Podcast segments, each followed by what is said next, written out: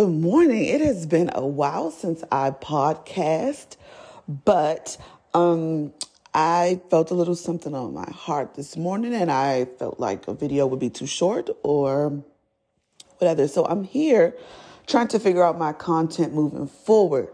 But today's video is titled Abandonment Doesn't Equal Sacrifice. So um, I wanted to speak a little bit about that because it's something that I've experienced, something that I've overcome. Honestly, still sometimes it can itches way back. But what I've learned is when you experience abandonment issues from a parent or a parental figure, when you're younger, you you oftentimes may sacrifice things that takes away your own happiness as an adult.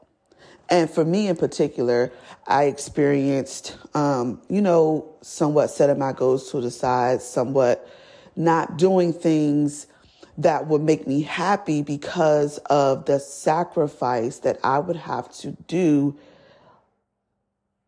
And I knew that it would affect my family in a negative light, whether that be continuing on doing my EMT, whether it mean going to school and being becoming a doctor, whatever those things were that I wanted to do, I put them to the side because I'm like, okay, I can't do that because if I do that, that takes me away from my children. They didn't ask to be here. It's unfair to grow up with a parent absent. And I knew that I never ever wanted my children to experience what I experienced as a child being abandoned by a parent, right? And so what happened is that I continued to have that same mindset and that became sacrifice after sacrifice after sacrifice after sacrifice to the point I was all sacrificed out. And so I just wanted to speak about why we do those things, um, why we don't need to do those things because you can still pursue the things that you need to pursue and your family will still feel the love if you do the necessary things to ensure that they do. And for me, time is, I guess, a love language of mine. There's something that quality time and is a major for me because if I feel it's the one thing in the world that you can't buy. And so when someone gives you that time, it is showing you that I am dedicating this time for you. You are worthy enough of taking time away from my life because that is exactly what it is. Because we can't get the minutes back that we had in the past. So that time that we spend with others takes away part of our lives. And so for me, it is the ultimate sacrifice and it's major. And when someone dedicates that to you, it is invaluable.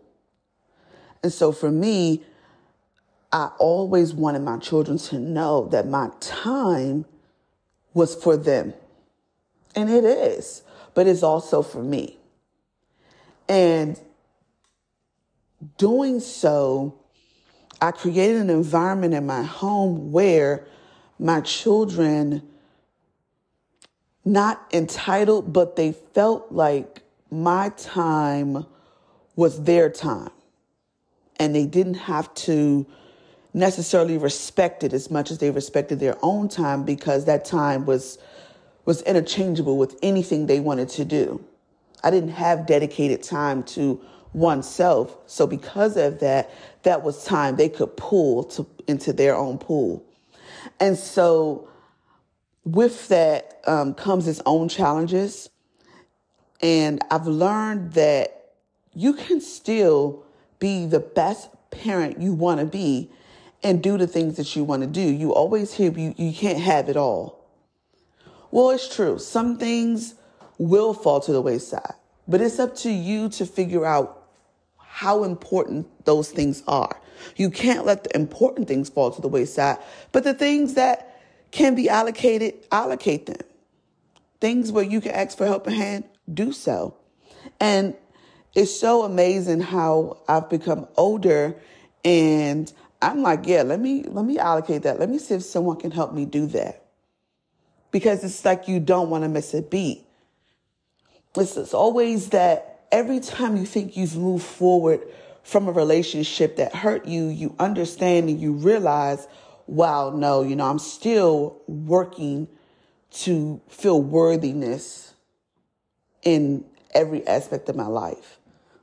And the thing about it is putting people in a position to make you feel worthy when you've already put yourself in a position to not receive it is a very uphill battle for everyone involved and unfair for people that did not inflict that abandonment on you. So I didn't want to come before you long, but I just wanted to talk about how it is very important not to allow abandonment to become sacrifice in your own life. You deserve that happiness. You are not what happened to you. You are worthy no matter who abandons you, no matter who believes you're disposable.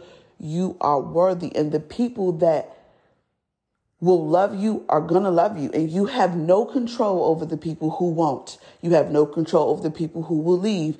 But you do have control over how you conduct yourself in your spaces and in your moments. And you also have the power to invite and disinvite anyone who doesn't understand it. But we must first understand our own worthiness.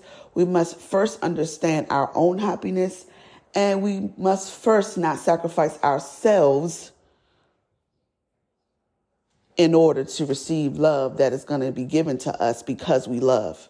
Love is enough.